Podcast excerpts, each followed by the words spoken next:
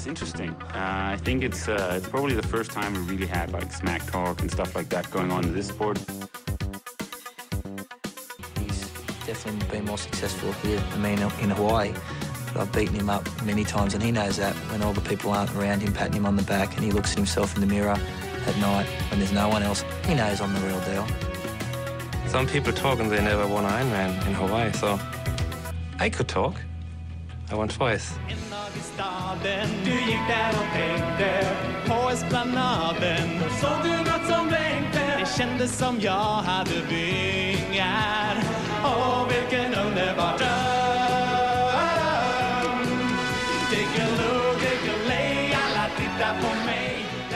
Hello everyone, welcome to another edition of Tribal Podcast. As always, we are sponsored by Fusion and Mid 24. Right now I'm going to be calling Stockholm, Sweden for Mikael Nelkå, who is quite famous up there, also founder of Terrible Tuesdays. So now I'm going to call Stockholm to see what Mikael has to say about his training in Kona and other exciting stuff. So Mikael Nelkå, take it away. Hi. Welcome to the podcast. Hi, thank you. I will start to welcome you here to my podcast to take the time. I know you live a busy life as a father of two and also a banker, right? Yeah, correct. Actually, a Danish bank. Danish bank, okay. Okay, that's pretty good. The Kona spam, is that has that reached your Instagram account yet? Yeah, I think it's actually sort of looking forward to it because I'm not so disturbed by the... it's coming, and I try to draw inspiration from it rather than, getting annoyed with all the spamming coming in from the Big Island. So. Yeah, exactly. I know since you are so busy, you maybe don't have the time to go there 3 weeks ahead. I've noticed you have been to Kona several times now, right? Yeah. The thing is, even if I had the time, I'm not lying, but I wouldn't go to Kona 3 weeks ahead because, it's... The cycling, what I've experienced is sort of, looks the same. I'd rather go to Maui if I had to go to the islands, or better yet, be in California like for 2 weeks prior or something. Not really being in Kona. I think it's too warm. I think it's too windy. I don't think you get the proper training there as I would have wanted to do it. Okay, so when are you leaving for Kona? I'm leaving on Friday the 4th. That's usually how I do it. I mean, of course, if I've had all the time in the world, I might go on Wednesday or something, Yeah. But I think it's just, it takes like, 6 or 7 days to get acquainted to the time zone and also the heat. My taper is usually 2 weeks. So, I mean, coming in, you don't get much training to do anyway. It's just, a couple of sessions and then you have to go to race. So. Yeah. And this time, which time will that be for you? Going to Kona fifth or sixth time? It's fifth. Yeah, it's the fifth time. So you're a bit experienced and have been in the sport for 10 years or so. So that's almost. It's my next year is my 10th. So It's my 9th year. Yeah. Yeah. Okay. So maybe we could give a small introduction to you because I understand you were quite the tennis player before you you did the typical Swedish thing. All the Swedish people I interviewed, they came into triathlon after doing the classics, and that's the same for you, right? Sort of. Yeah.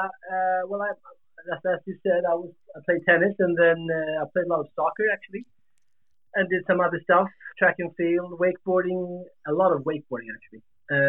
And weightlifting, as every teenager wants to have cool muscles. Yeah, so exactly. I tried that. That really didn't work out for me. So, and I just, when I was working at an Icelandic bank, I had my boss at the time. He came in number 23 in Vasaloppet at his prime. So he sort of got me into trying around a 10K. So I did that, and that really went well. So. And then my colleagues and I said, hey, let's do the classic just for fun. And so I started cycling with an ex-MTB bike, MTB Pro called Philip. And he taught me some of the ropes. And then I started running, and that went pretty well. So I just did 3 of the 4 classic legs. And then I just did a triathlon just for fun. And I just felt like this is my thing. So you got stuck with endurance sport pretty much straight away after that. I sort of knew I was okay at it because in the military service I always won all the run races and that type of things. So I knew I could, but I didn't like running longer than 5K. I thought that was boring, and I actually thought that marathon was just for idiots because that's just going to hurt yourself. Yeah, but the long stuff, the Ironman distance, you did that quite short after you started with triathlon, right? Kalmar has been there in Sweden for a number of years before Ironman bought the race. So I think Kalmar is one of the first long distance Ironman races. I think it's the history of Kalmar is, I guess, almost 25, 30 years. Or something. Yeah, I believe so. And you did that back in 2010 or something like that? You've done your research, yeah. Yeah. And how was your first Ironman experience? Well, the thing was, I got my first kid when 2008. So it's gonna sound weird, but I stopped drinking, sort of, as many people do. So and then I started doing endurance sports. I have tons of energy. Anyone who knows me would say that I am sort of, I need to do something to blow the lid off, so to speak. And so I was between jobs for like a few months because my old firm went bankrupt in the Icelandic bank, depression sort of. Yeah. So I got some time off, and I did a lot of training. I had a coach at the time, which was pretty new. So I think I did I did my training well and went through the first Kalmar in 2010, as you said, and 10:15 I think I had. But that was, all the new beginners' mistakes you can imagine. So what was the biggest one, if you can recall that? I think I stopped 10 or 11 times on the bike to stretch and just go and take a wee in the woods. I felt like being in arrow position was the worst thing I could ever imagine. The bike wasn't really built for my type of body, so my neck was hurting, my legs were hurting. I just felt like boring as shit. So I think I had a 5:23 bike split that includes 11 stops. Yeah, obviously room for a lot of improvement, but still pretty good for a first-time Ironman. Well, it depends what you come from. I mean, I think I could back then run a 10K at 37 minutes. So, and I knew I could bike. So I did all these tests. So I knew I had pretty good capacity when it comes to physically, but I was for me, it's always been a mental game. I always knew I could run.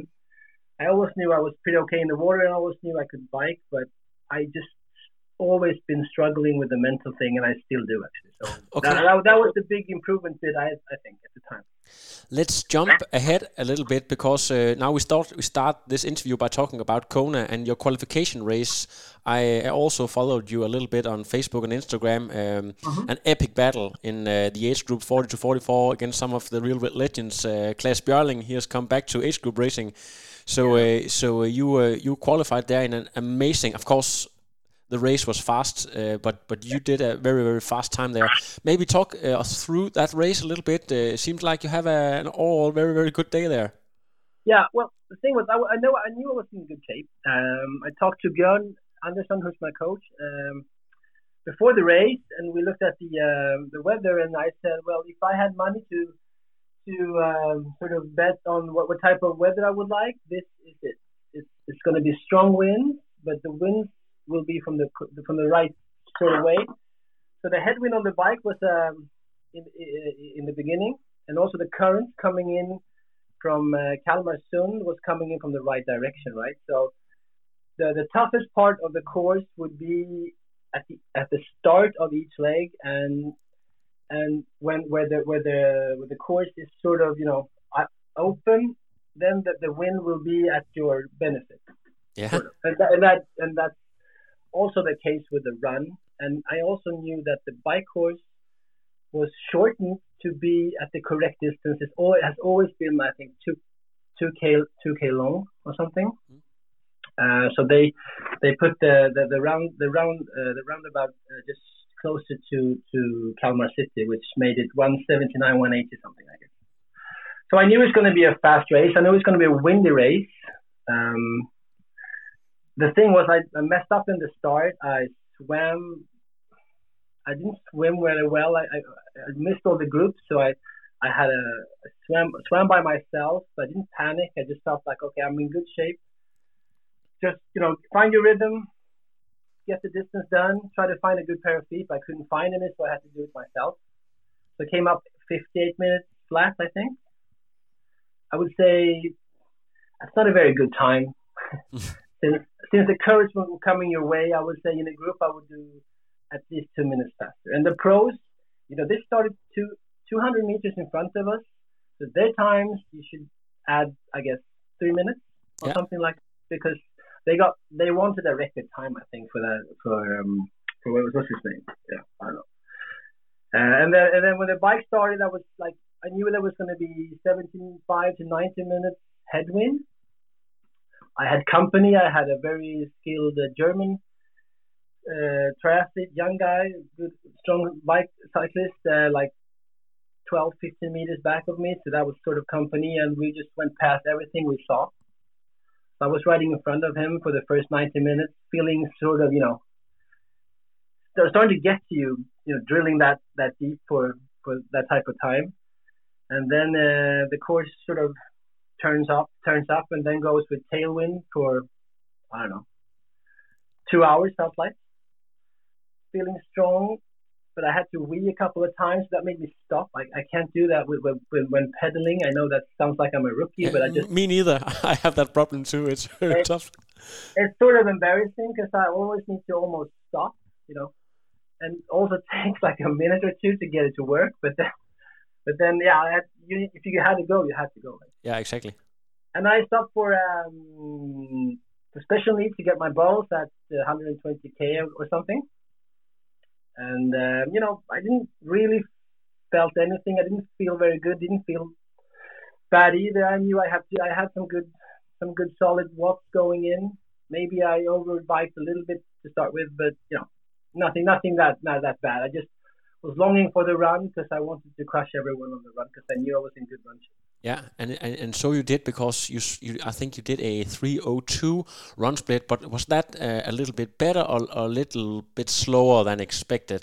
Of course, it sounds fast, but compared to you to your skills and expectations, 3:02. What kind of a marathon was that? Do you think? I was, you know, really trained to do a sub 3. I was training all my longer sessions, and I was trying to run a lot at 4:05, 4:10 pace, just to know, so that I was sort of pegged into that range. I went out running the first lap is like 15 or 16K. I was struggling with holding back because the legs wanted to go faster. I felt good. And then came up to 21K. I knew I was still going fast. I did 1:29 on the half marathon. But again, I need to take a wee. So, and I felt like I can't run with this, you know, pressure going on. So I had to stop real quickly. Same again, takes, you know, like a minute to get to work. Exactly. Yeah, no, it's crazy. And then I think I would have done sub 3 if I had something to run for, but when it came to K 33, 34, no one was chasing me at the time. I knew number 4 and number 5, they were struggling more than anyone. They were dropping off, and then Magnus and Klaes, they were up ahead. I think Magnus was 5 minutes, 6 minutes in front of me, and Klaes was like long gone, 7-8 minutes. So, you know, I know these guys are too good to drop that much on just 7-8K, unless they just blew up. So I just continue running, but, you know, my calf muscles felt like I had a pit bull in each one of them. Yeah. And someone just put in like 2 kilos of lead in my thigh muscles. So, you know, you just keep on, I stopped at every aid station, walked a bit, started feeling sorry for yourself sometimes. Yeah. I wasn't really looking at the time because I knew it was going pretty fast anyways. But I guess when I was running 4:20, 4:25 at the end, but I had to walk in the aid stations because I just sort of lost inspiration. I knew, and going sub 3 wasn't as important anymore. If I knew that maybe Magnus or Klaes was just ahead of me, or someone was chasing me, things would have gone differently. But no, that was not the case. And coming into the end, people were screaming at me, "You're number seven! You're number seven!" I was like, "Shut up! I'm number three!" And I just, "Oh shit! I'm number seven in the race!" And then there were two guys in front of me. I guess it was like 1K left, so I gave in a final thrust, ran past them, finished as number five, and then looking at the results, like 10 minutes later, the guy started back from me at the start, so I lost time. Yeah. Even though I passed them, I sort of lost against them. So. Yeah. But that's really matter. So overall, very pleased.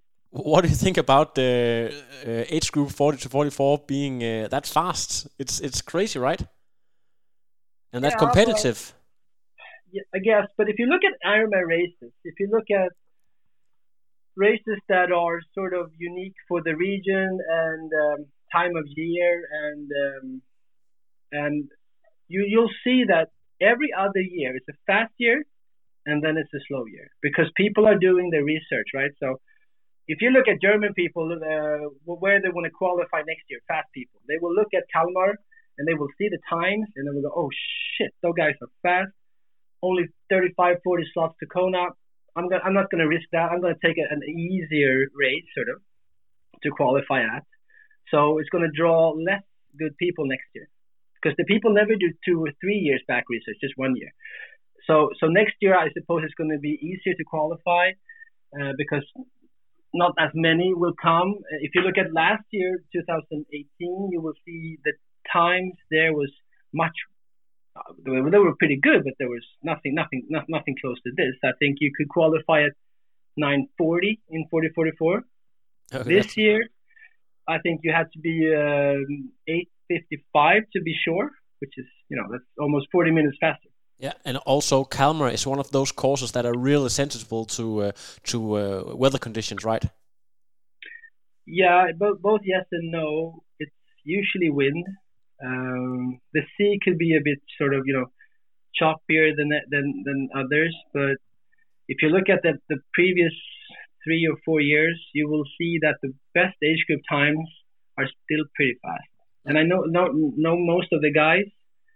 And I know what they're capable of. I would say it differs like 10 minutes. If you take a sub-9 guy, I think it differs like 10 minutes, 15 minutes max. Not more. It's not like Kona when you can blow off the road. It can be windy, but since it's a round course, there's always places where you get the wind in your back. So if you be smart, you can still go fast because the round course is really fast. Super interesting. You mentioned your coach there, Björn Andersson, one of the truly legends of the sport. Yeah. For how long time have you been working with Björn? Because I think he stopped racing as a pro a few years ago and went into full-time coaching, right? Yeah. The thing is, the first coach I had was a guy called Pasi. He was an old friend of Jonas Colting. Mm-hmm. He was at the time when he was active, I guess. People weren't as, definition as pro was not the same as it is now. So he was sort of in the no man's land between a really fast age grouper and a sort of professional at the time. And he started coaching people back at 2008, 2009 or something. So I snapped him up. That was like him and like one or two others maximum in Sweden at the time. He was friends with Jonas. So and I got to know Jonas as well. And he told me about this legend Björn, right? So he's always been in the background of this super talented Uber biker who went like faster than a car at races and just blew up every time like a rock star or something. Yeah. And then I had Pasi for a couple of years, 2 years I think, and then he retired as a coach. So I thought, what the hell? I'll call Björn up because Jonas told me try Björn. I'm not sure what he costs per month, but I think he'll be interested. So I called him up. He's a very modest guy. He said, "Yeah, sure, I'll help you." So I started working with him, and he's looking at his training schedules. You'll find them. They look sort of basic to start with. I mean, there's nothing like if you look at some coaches training, there's looks like an algebra looking at their bike sessions, right? You don't understand shit what he's writing. Yeah. Björn is like 5 times 10 minutes at these watts, just do it. And that's not a problem, you think? And then next month come and looks almost the same, and then all of a sudden you're doing sessions. You just felt like this is what the best in the world are doing because they're super tough. Yeah. But it sort of lures you into it, and it's looking at your long-sighted sort of way of doing things, and all of a sudden you're just capable of anything.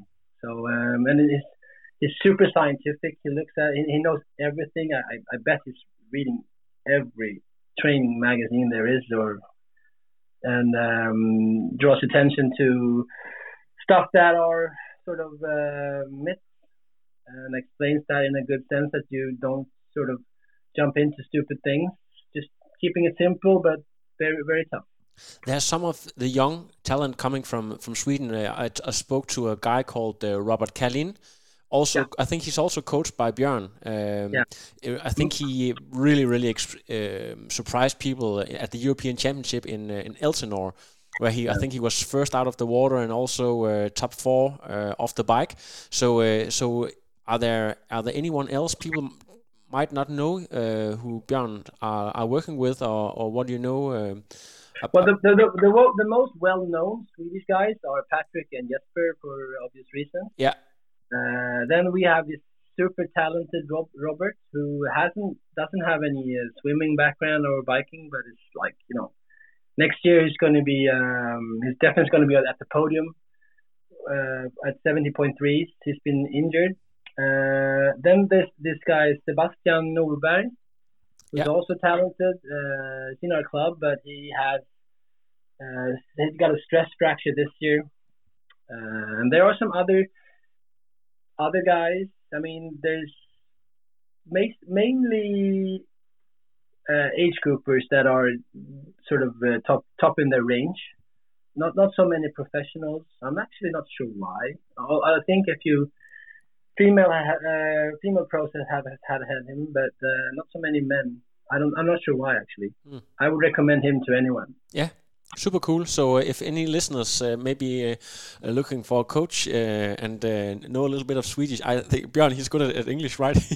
No, I think he's as good as English as Swedish, actually. Yeah, okay, maybe even better. If we could put all this into a little bit of a historic perspective, because in Denmark, you know, we have Rasmus Henning, we have Torbjörn Zinbäller, who were famous all over the world. If I think of the biggest names in Sweden on the male side, I can think of, that's of course Jonas Colting, that's Klaes Björling, and also Björn Andersson. They were really, really hitting it out in the early 2000s. I think. Yeah. Of course, I also spoke to Klaes Björling. I did an interview with him a few months ago, and he tried to explain something about this. There was some connection between New Zealand and Sweden back then. Can you maybe try to explain what that was all about? I think the guy you're talking about is this guy Gordo. What's it called? Gordo Björn. Yeah, Gordo Björn was one of the coaches. Yeah, he was coaches or whatever he was. He was an investment banker, I think, who made some money and retired, and then went, you know, all in for a triathlon. I think he gave a professional career a chance. I'm not sure how that went.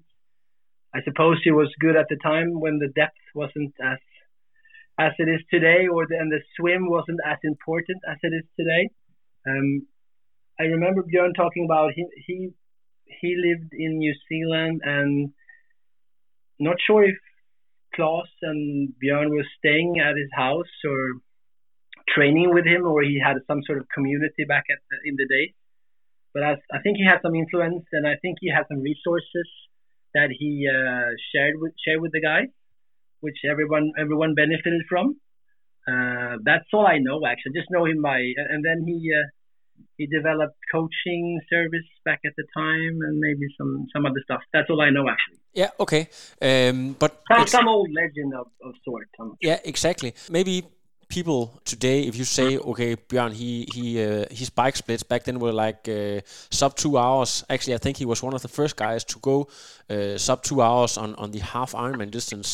But maybe if we can if you can, with your words, try to explain how powerful he was on the bike, because you know it seems like. Well, I would say, I mean, if anyone who's been on the bike with Björn, I mean, if you survive it, you're afraid of going out again.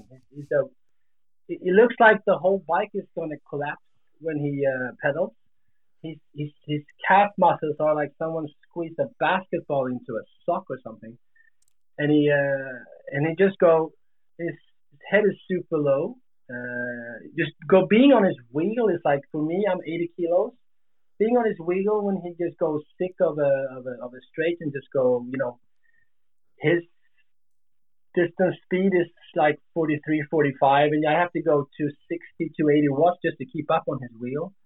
And, you know, he drinks fluids like he's an old Chevy. I mean, I can understand he's got some heat problems because, I mean, he's starting sweating, he's starting sounding, he's starting like, it's like chasing a demon sort of. And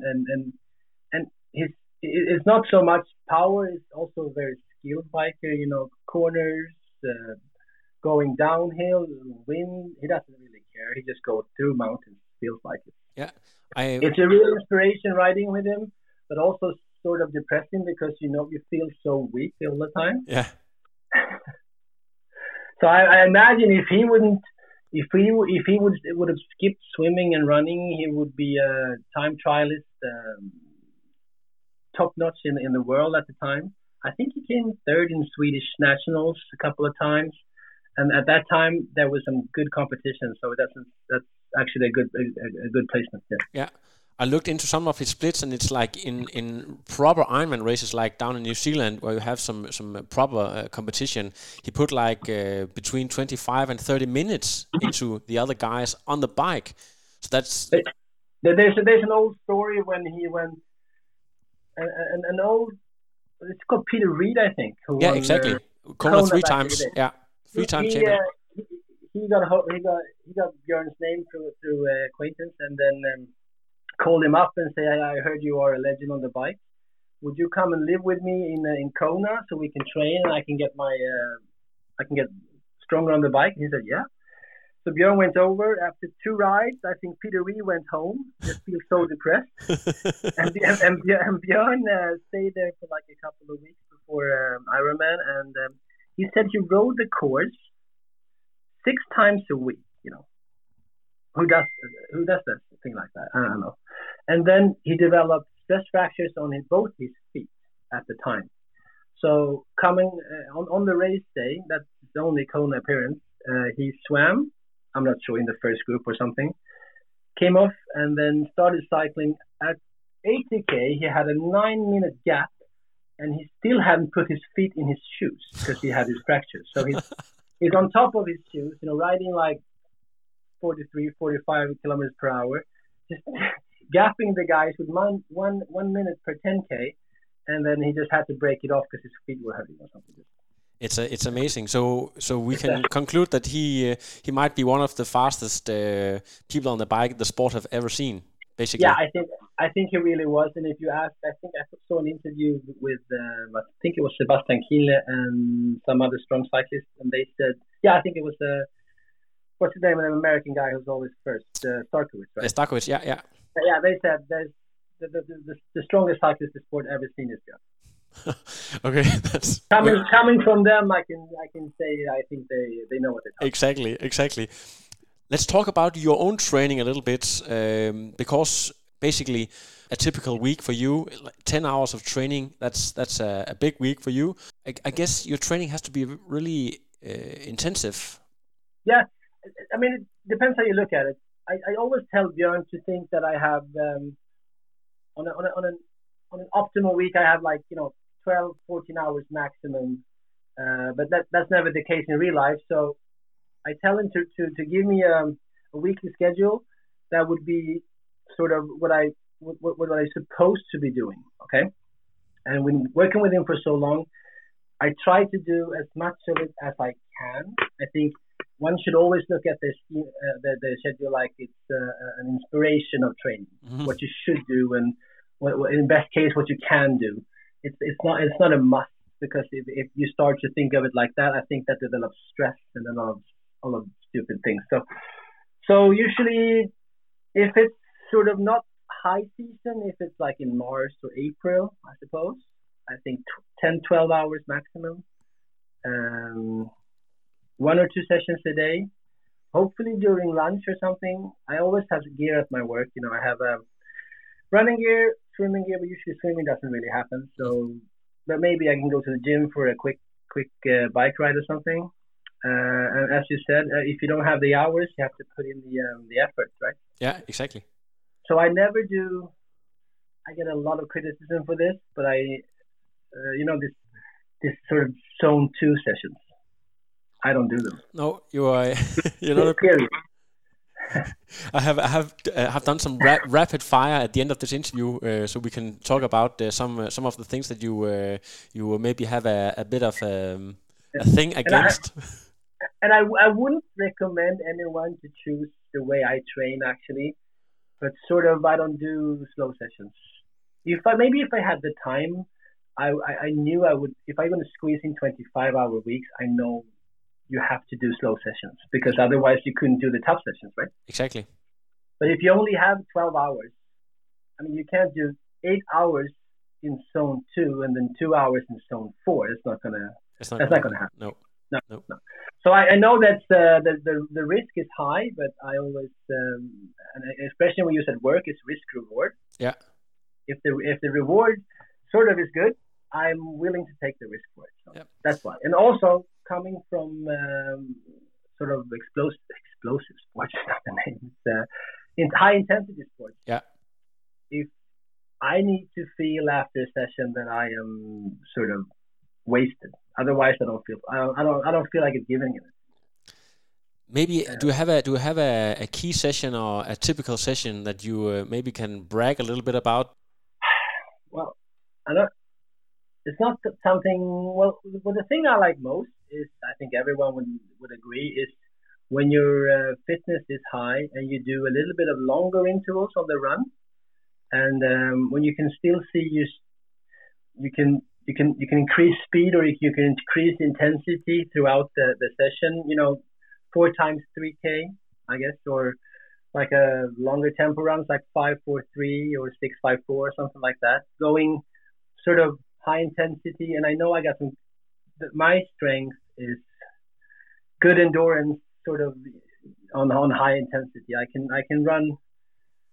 I'm not the fastest one at 5K, but I know I'm pretty solid at 21K. So. Yeah. So I think that the brag sessions, I don't have any. I don't have watts that's going to scare anyone off. I don't do run sessions that are sort of worth mentioning to your grandchildren, but I think I can do most of it sort of okay. Okay, and you are a believer in Strava, right? People can follow you on Strava if they want to see. Yeah, sure. Yeah. I'm on Strava. I try to put all my sessions in there because I don't have a log. I use Training Peaks, but I don't really understand what all these expressions means, and I just get confused by them. So I think Strava is quite simple. So. We have to talk about this super interesting thing because the way I got to know about you is actually because of the club that you were the founder of, Terrible Tuesdays, and some of the athletes from that club are sort of interviewed those guys and say, you have to get Mikael on the show because he was actually the founder of this club. And I talked to Lisa Hermansson and I said, well, is that the biggest club in Sweden? No, it's actually one of the smaller clubs, but it's just like, you know, we have all the talent here. So maybe talk about the idea behind this club and how you came to get all this talent and hardworking people to come and join that club. Well, the thing is, back in the days at 2010, 2011, as I said, I had a coach, and I usually ran my tough sessions or interval sessions on the run on Tuesdays, right? Having a good friend running with me and 2 other good friends actually, and I sort of cancel on them and they cancel on me sometimes, and I'm all alone in the winter darkness. And I felt like I think that would be more beneficial if we were a bigger group, right? So I just wrote down all the names I could think of, guys in my age running, nothing with triathlon. I wasn't a triathlete at the time. I had my dreams were going on a fast marathon or whatever. I didn't really know. I just wanted to go fast. So I think it was like 15 guys that I sent an email to, just saying, okay, I have a coach. I have a session for every Tuesday. I'll write you guys an idea what to do and why we're doing it. There's some scientific reasons why we're doing this, is to get fast and always to have fun. So just, let's say every Tuesday at 7 or 8, I can't remember, because I think my son always fell asleep at 7. So if I went out at 7:30, that was fine. And you know, that was back in 2011. I think at the first times we were like 3 or 4. Minimum was 2. Sometimes it was 6 or 7. And that sort of developed into something that people heard about, and more people came through friends. Because back at the time, there were all these track and field clubs, right? But those people were fast for real, right? And we didn't really fit in those clubs. And there was this triathlete clubs, but that was sort of, you know, so on their capacity of running. So I developed this just for the guys that wanted to be number one but didn't really have the talent or the knowledge or the background. So and it just grew like a cancer. From that day, it just blew up. All of a sudden, we went to Busan indoors during winter time, and 20-30 people showed up, and it grew like nothing before. Good people came. I mean, really good people came, and people started to do this awesome personal bests, and, you know, grew into some sort of cool community, and they wanted to leave their clubs for joining me, and I said, we're not a club. I don't charge you guys for this. This is all free. I mean, we do this for fun. But then it went too big. Went all too big, and then I felt like, oh shit, I need to do something about this, get some structure into it, and we founded what's it called, a club, yeah, förening in Swedish, förening for Danish, yeah, we like that in Sweden, and we had a board that as you must have, and I thought that 150 members would be manageable. Yeah, because you need to have some sort of finance to be able to book swim lanes and all that stuff. And also maybe to I felt I can't let these people down, even though I knew some about training myself. I felt like we need to have a core. So I talked to Björn, and he helped me. With some swim sessions, so every week all the members get a week to swim scheme, and when I put up something that we're running, it sort of follows, not maybe in an exact way, but sort of follows what I'm doing. Yeah, because most people in Sweden, they have a race early summer and late summer, right? And maybe something in between. But so these running sessions sort of follow that pattern that you have. You want to be in good shape for running a longer distance race or triathlete race at the start of the summer, where usually our championships are 70.3, and then something longer during the period of Kalmar or something, yeah. Right? And there's also marathons and stuff. And so the total sort of idea is to have a club for people that really want to be the best they can be, and sort of are okay, I guess. There's no, you don't have to run a 10K below 38, but it helps. Yeah. I love that. No. I just don't want to feel like, you know, people, if people want to join, I can't say no to them. But I don't think they would have as fun if they run a 10K at 55 minutes coming to Boston and people are lapping them after, you know, two laps. But it's also about attitude, as I understand, because you have something called barkaka, something means in Swedish shirtless runs on your Tuesdays. That's also, I mean, the club's name is Terrible Tuesday, right? And that, I just took that expression because I wrote it, I just read about it in the paper. That's what the name came from that was people that do drugs or drink a lot. Tuesday is the day when they sort of land from their weekend. Yeah. And that's why it's called a Terrible Tuesday, right? Yeah. Yeah, and so it has nothing to do with running, and also this bar kaka, I mean, running with no shirt. Yeah. One of my best friends, he's got a nice upper body, and he doesn't say, tomorrow, Mike, it's going to be good weather. He says, oh, tomorrow it's going to be bar kaka. That means he's not going to wear a shirt tomorrow. So I just... And also, when it comes to running, if you look at all the best runners, when it's a sunny day, when it's a good day, usually they throw the T-shirts off. I think it's an expression of freedom, going all out, having fun, and fuck it, sort of. Yeah. So I think the expression, and we sort of use it for fun. I mean, there's people are taking their shirt off when they go all in, but I think it's just... it's nothing that you have to do. It's just fun, and then people are getting disturbed by pictures looking at middle-aged men running with no shirt off, looking kind of fit. I guess they get sort of nausea, jealous, and irritated by it. I think that's almost as fun. I love that. We could maybe in the beginning of this interview we talked about Kona, right? And you have been you said 5 times. This is your 5th time, right? Going. Mm-hmm. Yep. Kona, of course, is a special race. Maybe from your experience, what are some of the worst mistakes you did in Kona? And when you have done some good races, what made those races good? If you can explain that, maybe.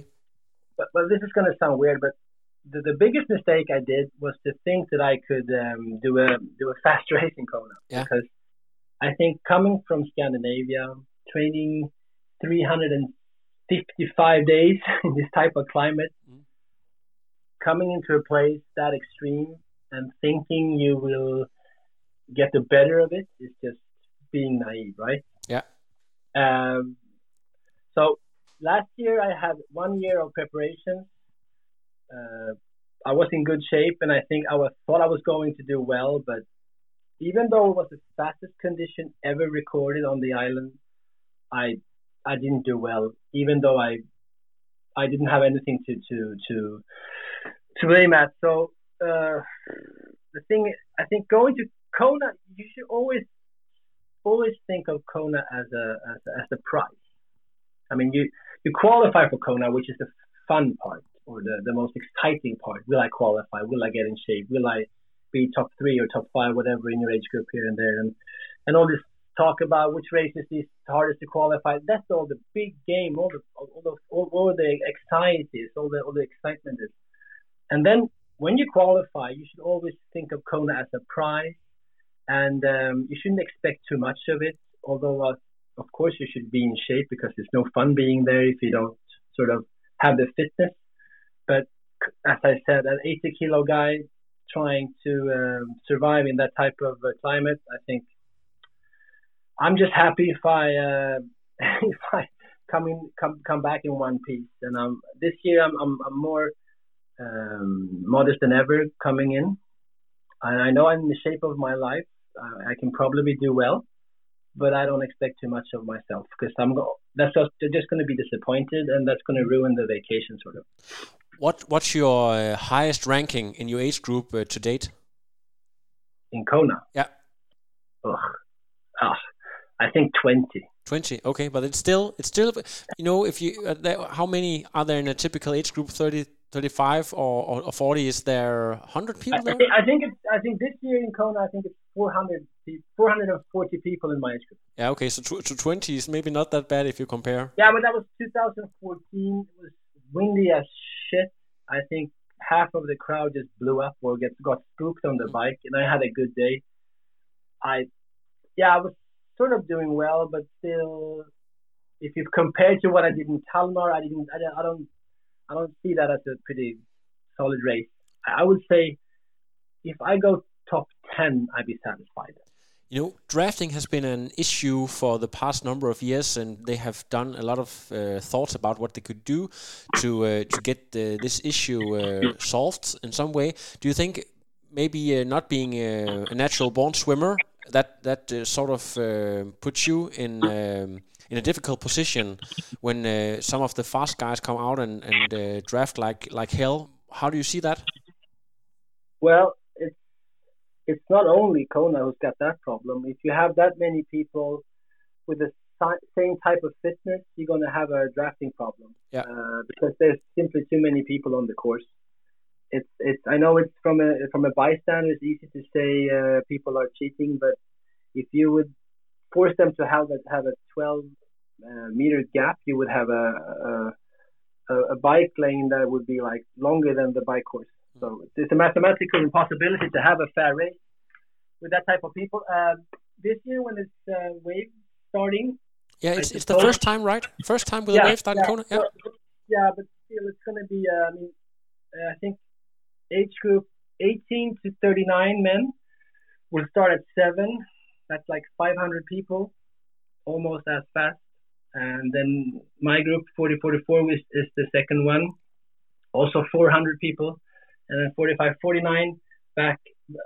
Of course, there will be less people coming up at the same time, but there's still going to be a massive amount of guys riding approximately the same speeds. And I mean, for the judges coming on the first 80k, you know, who started passing who's falling, I mean, have that job. I'm not very jealous of them. I mean, coming back, I could see how they all got sort of spread out, but the first 60k is just an impossibility. I think that maybe a 2-day event would be easier, like the 70.3, and have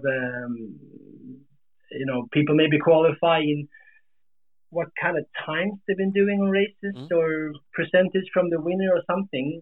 So have, I mean, you still want to race with guys at your capacity, so you'll be having a race. Otherwise, it's not a time trial, is it?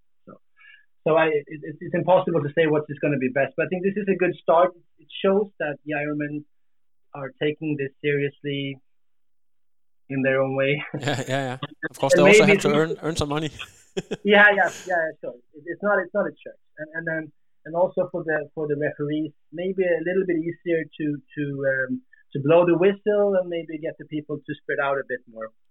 But I think people want to see a fair race, or most of them want. But do you feel like the first two times, and compared to now, do you feel that the problem has become increasing over the years? Yeah. Or?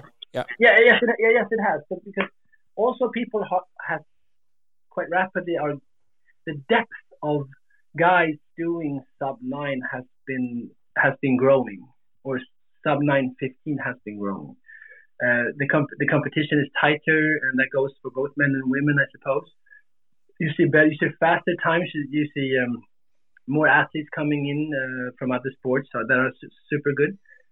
So and the swimmers are getting more and more on the same times. I think back in 2016, or I think there was 1,200 people coming up the water at the same 10 minutes. I mean, that's crazy. Yeah, and all of them can do a sub-5 bike ride in Kalmar, and telling them to, you know, ride fair, it's not happening. And they all want to be best.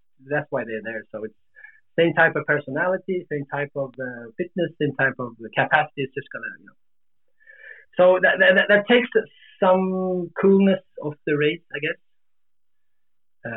And as you said, if you're not a good swimmer, you're fucked. Yeah, completely. Who can ride as good and catch a group of people that are that good? I mean, it's impossible, almost impossible. It's the same. It's actually the same principle for the pros, but it's more extreme for the age group or something. Yeah. What I like is to name drop a little bit. So maybe we could talk about people who might be a little bit under the radar, that people out there might or might not have heard of. We can try. I'm not that well read on the age group guys, but I know a few. Yeah. There's a female who trains with you a lot. People said that she's, I think she won her age group in Frankfurt, right? Yeah, Sarah. Sarah, yeah. The question is if she's going to perform well in Kona. Yeah. I suppose she's her weakness is her swim. Her strength is her. She rides like one of the top age group guys. And she can ride for herself in wind and everything. And her run has improved a lot. And she's tough as nails. So if she just come off the bike and has a shooting chance of like 10-15 minutes back, I think she can be a top 3 in the age group. Yeah, that's pretty cool. Yeah. And I don't know, some of the other guys, maybe from your club or from Sweden or anywhere else. Do you have anyone we should try to look out for? Yeah, I train with two guys. One is called Adam, and one he's 34, and then the other guy is called Christian. Christian did a sub-9 last year. He's an ex-former football player from Sweden. Oh, that's Christian Eek, right? Yeah. And Adam also. And Adam is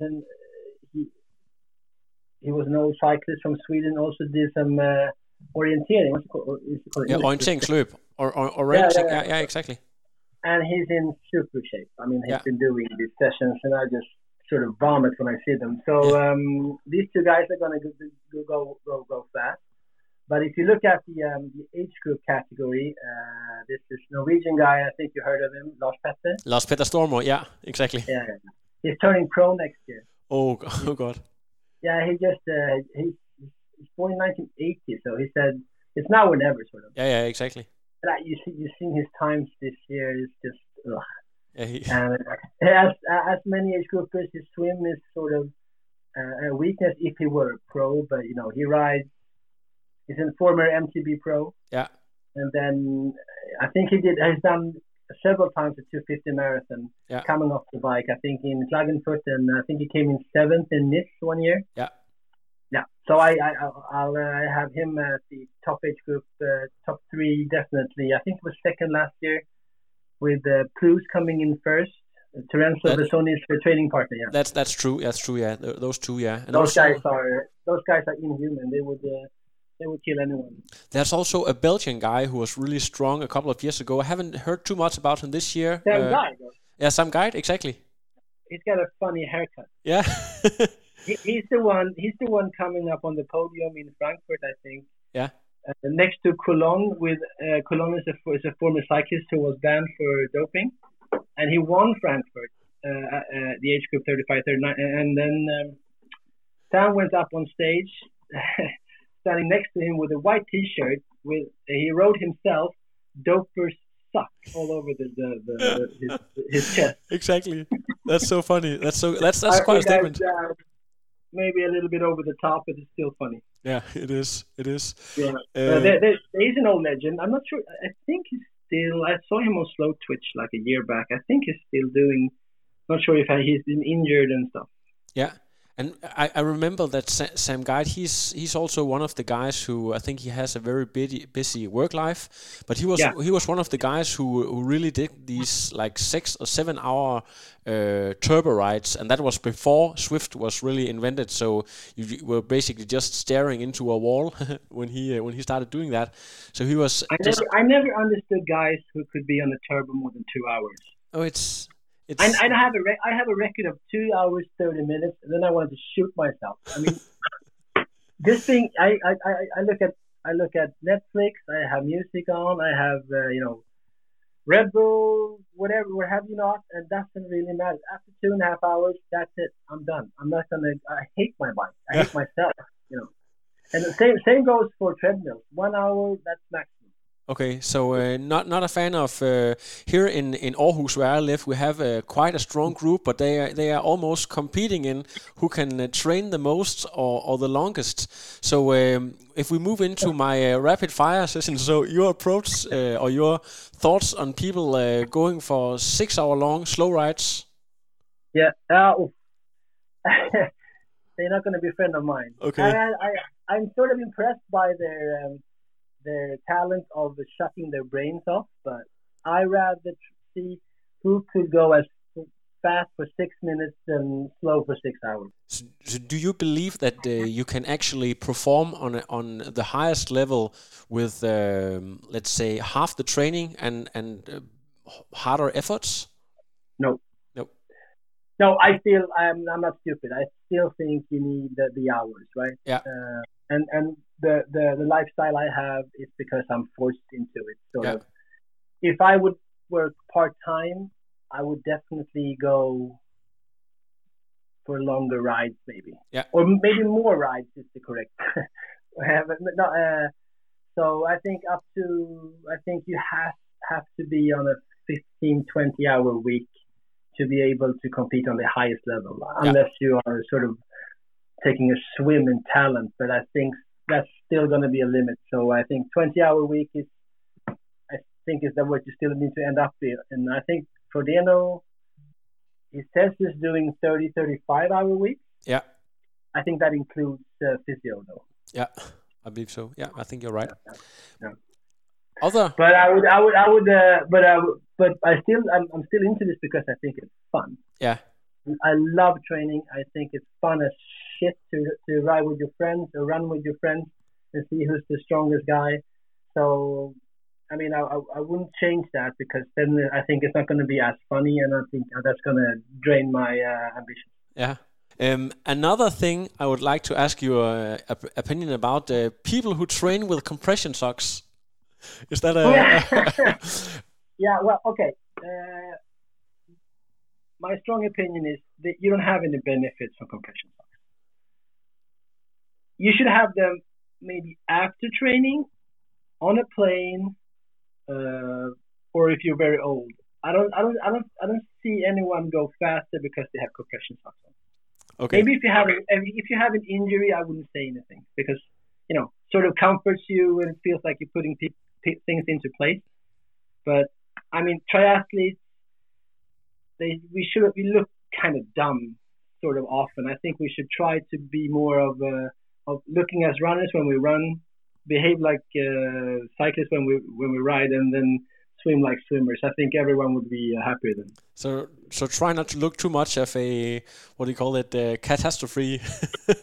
No, I mean, if you go to a swimming pool, right? Yeah. And you can see which lane the idiots that are trying to be a triathlete are. I mean, there's a mountain of toys, and you see 5 guys or girls or whatever swimming. I mean, on each other's feet, slowly, with poor technique, and they have snorkel on, they have Cyclop in their face, they have watches on, and they're splitting here. I don't see it. They're not getting any faster. Or just because swimmers who are strong and know their shit, have all these hand paddles and the buoy or whatever, doesn't mean we have to have it. So try to maybe explain this, because that was actually my next question. Your approach towards people who swim with the big Garmin watch. So why do you feel so strongly against that? I mean, it just looks stupid. If you see them with this. They have these buoy shorts, right? Oh yeah, buoy and shorts, really, yeah, that's a big thing. Yeah, I mean, of course there are technique sessions where there's helpful to have this certain toys. I understand that, but it more looks like people are using them just to put on long sessions and brag on Strava or whatever. And they're coming in with their clock on. I mean, real swimmers don't wear a clock. They look at their wall. Yeah, exactly. And if they can't remember their split, maybe they should concentrate more. That's my opinion, anyway. So when you do swim sessions, it's with the minimal trunks and then just full gas and then stop. Or... Yeah, I never do a swim session over 2K. Okay, so I just think it's. I mean, I'm from tennis and from playing golf. I mean, to compare with those sports, it's like a guy would come on the golf course with a tank top and safari shorts and Crocs. That just doesn't look good. Yeah, that's true. I'm sorry, but that's my. I know I'm gonna get shit for this, but I just feel like we should try to act like we're swimming, act like we're riding, act like we're running, and respect the sport's origin. I think a little bit more. I think everyone would be happy then. We have to mention this. I put this at the very end because that's maybe the most controversial we're going to talk about today. It's about what triathletes eat or are supposed to eat. So your thoughts on the issues: carbo loading, so-called fat-adapted athletes, and the rise of vegan lifestyle in triathlon. So what are your thoughts about those? Well, the short version is 100% bullshit. That's my strong opinion. If I read that, I mean, usually I know there's professional athletes that have these diets, right? And but they also have more time to spend on what they put in and time to rest and whatever. Me living a life that I do, I mean, to be a vegan, to find all these proteins, where do I find them? It's going to take forever just to go shopping, and then and how long am I going to be in the kitchen, cooking? Plus, I love meat, so it's just never going to happen. And this fat adaptation shit and people carbo loading.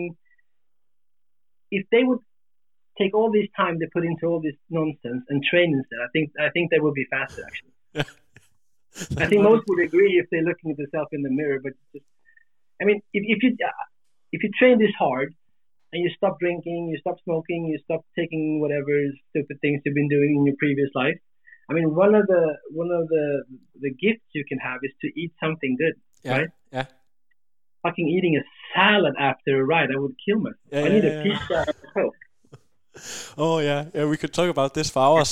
Well, not to trash talk anyone, but what's the worst thing regarding food or food issues that you ever heard about in your years doing triathlon? I don't have any names, but I just feel sick when I hear someone that don't really have the knowledge or the experience to give people advice, and I just see that they are, trying to brainwash someone to carbo load or, doing no carb eating, or I just feel like it's just a lot of nonsense, and it's the same with every sport. People, and then, they post all this shit on Instagram and getting people stressed out that it's dangerous to do this and that. Just eating proper food is usually the best, right? Yeah, exactly. I don't think it's harder than that. And that people are gluten intolerant, lactose intolerant, that's all this bullshit also. 1% is gluten intolerant, but here in Stockholm, I think we have 90% is gluten intolerant. Yeah, the same in Aarhus. It's in the big cities. It's fucking ridiculous, isn't it? I have to ask this. This might be a little bit political as well, because I actually added you on Strava here a few days ago to do a little bit of research, and I saw Greta Thunberg was on one of you. She made this very famous speech down at the UN. Do you like to tell stories from your training or use funny memes and stuff like that when or communicate? After doing training, what's the thought about that? Because that really cracked me up, I have to say. Yeah, sort of. I think I'm a big fan of comedy, right? Yeah. And when something is sensitive, I think it's more fun to draw attention to it. Yeah. And people are so uptight in Sweden. I know Danish people are laughing their asses off that we guys aren't really guys anymore up here and stuff like that. And that we have a 16-year-old girl that being Miss Righteousness, and people are looking at her as Jesus. And no one is supposed to say anything bad about it. And I just felt like I need to do something about it and just post a picture of her. And she looks just like Carrie in that old horror movie, right? Yeah, exactly. With a pig's blood in the face. Yeah, exactly. And she's looking at Donald Trump, and it looks just like the girl Carrie. And I just had to do something about it. Yeah. I love that. I simply love that. I didn't mean any disrespect to her as a person. It just is funny as hell. No, but I think you and I think alike. Actually. Do you know the Danish instructor Lars von Trier? Yeah. Lars von Trier. He went to Cannes 10 years ago, where he was asked a question about his inheritance. He thought he was actually from a Jewish inheritance, but find out that he was actually German. And then he said that, well, I understand Hitler. And the worst place on earth to say that you understand Hitler is in Cannes with this, in the film industry. So he was sort of banned for 10 years. The whole situation was so comical that I think you should look more to stand-up comedy because everything is okay there. And I think if you want a good laugh, I think you have to make fun of things that aren't really politically correct. Yeah. That's where all the fun is. So do you think that that's goes for most triathletes, that they are being too full of themselves? I think what the main problem is that people in general take themselves way too seriously. Yeah, yeah.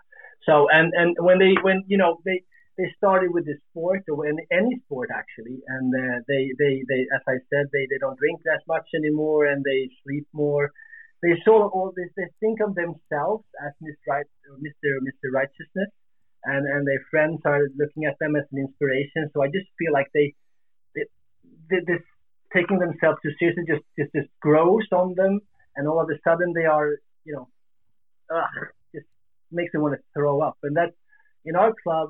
I think what I try to do is have a forum where we can laugh and we can say anything. I mean, without being Nothing that people would take too much offense of, but without harassing any people.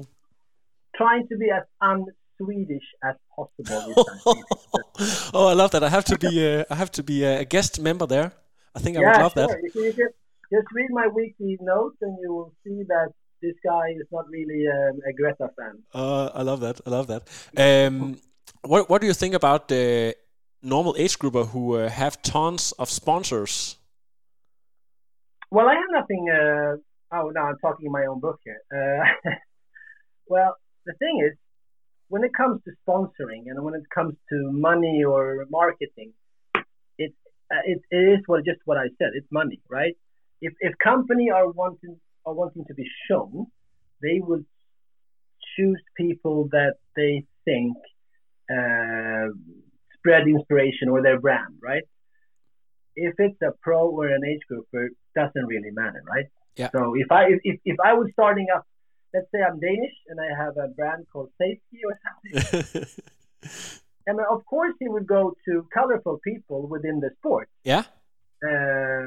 Counting on followers, counting on how much sort of impressions they make on in communities and such. If you are the fastest, or one of the faster pros in a small country that no one really knows the sport, I wouldn't choose you for a brand manager. I would choose someone that's in the newspapers or something. Yeah. So I'm not actually.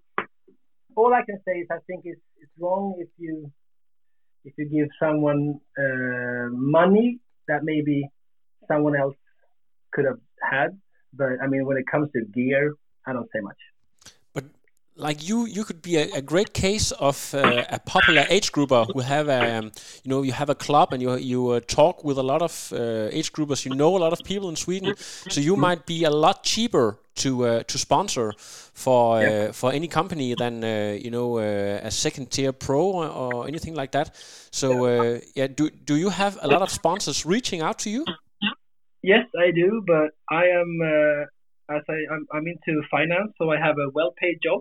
Yeah. So I'm not really desperate on taking anything. So if I have a collaboration with a brand or something, it's because I choose that brand. Yeah. I have a few that I've been working with for a couple of years. Yeah. That are helping me, and of course. You're welcome to plug them here on the podcast. So just. Yeah, sure. I mean, one of them is Trek. Trek has a headquarters here in Sweden. Really professional. I bought the bike to start with without any discount because that's the only bike at the time that had the proper adjustment possibilities for a guy my length, right? Because I'm 109 centimeters. Yeah.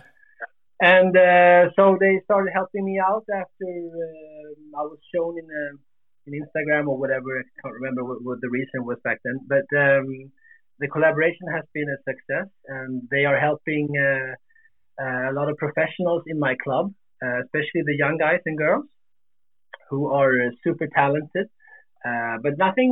I mean, I'm very sort of, I don't want to have too much myself. I try to separate my own sort of athlete life to my clubs. It doesn't. Of course, it's beneficial for me to be the one that I am, but I try not to take too much advantage from it, because I think it's gonna come to a time maybe when it's gonna be a problem for me. So So Trek is one, and then we have a travel agency that we work with, Apollo Travel, which is for obvious reasons they have Taita. Yeah, so, that's great. And also Daniel, who works at the headquarters, is super professional and always try to help our club out. So that's also a good reason. And I also work with Fusion, the Danish brand. Yeah, my sponsor. Yeah, it is, right? That's great. But Mats is a really good guy at Fusion, and he's helping a lot of Swedes out. And of course, Scandinavia is a small region, and we have to help each other on that type of retail stuff. So yeah, of course, that's super great. I think it's super cool. But I just are there any Danish age groupers that you want to mention here on the podcast that we Swedes should be aware of between 30 to 45? Between 30 to 45, I think there's guys and girls. I think there's a lot actually. We actually within the last few years had a few age group winners. You see their progress on the races. I mean, it's not always I get sort of passed on the bike, but if I do, there's always this big Danish guy coming past you. So I believe your time trial culture back in Denmark is pretty strong. It is really, and you can see some of the pro guys who used to be age groupers who are moving up now. Christian Høgenhav, he was actually a top age grouper, and also his good friend Christian Hinkjær. He also won his age group a couple of years ago. Yeah, we have a lot of strong athletes. Also, actually, some of our women. But they're not racing this year, unfortunately. But we actually have a few potential overall age group winners. I met a guy in Frankfurt who was my age, who swam like 51 minutes. Oh, Madsen, Jesper Madsen. Yeah, is that him? He's also a Fusion guy. Jesper Madsen, he has been. I don't believe he ever won Hawaii, but he has been second a few times. Oh. So he is really, really strong. Actually, I think he's a former special forces. Yeah, and he's also. Yeah, there was something in his looks that made him sort of looking dangerous. Yeah, exactly. He can kill you in 2,000 ways. Yeah, but he's also a guy who works full time, and he's a super cool dude. I actually had him on the podcast. I don't know how good is your Danish. A lot worse than you would actually think. Okay. Working for a Danish bank, I don't understand Danish or Norwegian, which is a sort of a problem for me because I always sort of talk to them, so I have to go English. Yeah. Okay. But I actually did a podcast with him after Kona last year, I think. So if you can maybe have some people translate it, I don't know. I think I can understand. Okay, I guess. I hope. Yeah. But I know there's a lot of good guys, because I've seen them on races, and I always get sort of dazzled by how many they are, because there aren't that many Norwegian guys that are strong, actually. No, exactly. Which is strange, because they have this culture of endurance sports, and they all do cross country skiing, and they're good at cycling, mountain biking, and running, of course. Yeah. But you don't see them on triathlon races, so I guess the sport isn't that big there as it is in Denmark and then in Sweden. Yeah, I think you're right, and also it seems like actually Norseman is even bigger there, so people put their eggs in that basket instead. Yeah, I know Alan Hovda pretty well. Yeah. Okay. Yeah. He's a tough guy, but he's not. I mean, he's super fast at Norseman, but he's not as fast on a normal race. So they're just tough as nails. Yeah. Not as fast, sort of. Yeah, you could also see it at the Super League and what's it called, the 70.3 World Championship, where it's sort of people in the sport the new of the Norwegian guys, but like Bob Babbitt, he didn't even invite Gustav Iden to his breakfast show. So it was, you know, people. Yeah, but that win was not what people thought going to happen. I mean, that was sort of. I know Blummenfelt is good, but who would expect Gustav Iden on a road bike to win the championship? Yeah, it was crazy, but maybe doesn't it show about the Norwegian talent? Do you think? Yeah, it does. Yeah. It does. I mean, there are three guys. Like Kasper Stornes. Yeah, Stornes. Yeah.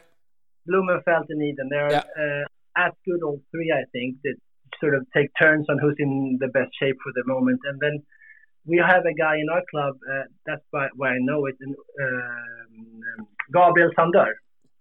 Yeah. He's been training with them. Okay. Yeah. So he's always talking about their training methods and that they guys are super tough, but they're also super scientific. They take sort of blood samples all the time to be sure they are not pushing it too hard, so they can do all these hours that they put in. And they have a lot of I don't know, founding, I think. So they 4 times a year they fly into Nevada to go into natural heights. Yeah, of course, money helps. Yeah. And that's the thing. You asked me previously, I never answered that question, but you asked me previously why we have all the professional in Sweden in my club. I have certain types of sponsors, which gives us a financial situation to help professional young talents to bloom. So we have a few guys and girls that we are helping out. And I'm hoping to get that piece in the club to grow even further. So there's, you know, we have the registration, we have the fees for normal members, but those money go back to them. Okay. And then we have sponsors coming in, giving us funding to help young talents.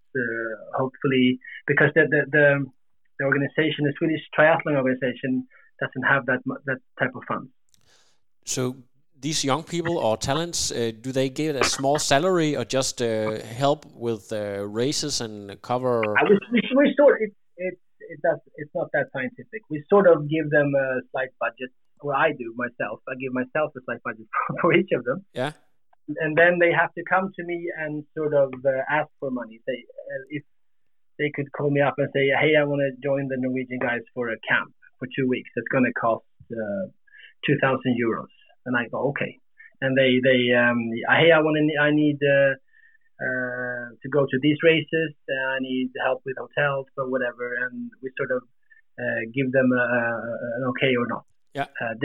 Depending on how much money we have. We love to spend everything at once, but you know, there's always a budget to take care of. It's a super interesting structure. Actually, we are looking to do a little bit of the same here in Aarhus because we're also starting to get some talent. But it's I mean, it's sure. I'm not sure if this has helped, but some of the guys has had their breakthrough last 18 months. Yeah. Not sure if this is because of it, but it's definitely not a negative thing to have a little bit of extra money. I mean, I think if you are in the age of 18 to 21, just giving them 5 to maybe 10,000 euros, that's going to change their whole training year. I mean, you can have a coach, you can have these trips, or you can have these camps, and maybe let some of the stress that you can afford things. Yeah. Or helping them with bike sponsoring and stuff, because usually in that age, they're not really they aren't as good as a guy in that like me who's been into sales for 20 years, talking for themselves. They don't know how to sell, which is a huge benefit if you want to attract sponsors. Yeah. So I sort of help them with that and try to give them money to develop. The normal thing for a club in Sweden, that's at least that's the case here in Denmark. Most clubs are sort of afraid of this commercial part of the sport to have sponsor because it has to be drawn by volunteers and stuff like that. Is that the same case in Sweden? Sort of, and also it's much harder now to attract money because all these compliance rules in companies, especially in the financial sector, and that's growing. So if you want to attract funding I think you need to go into wealthy individuals or like family offices, maybe finding an industrial family that has a sporting interest or something like that. I think that's the key to find money, because they don't have to follow those type of rules.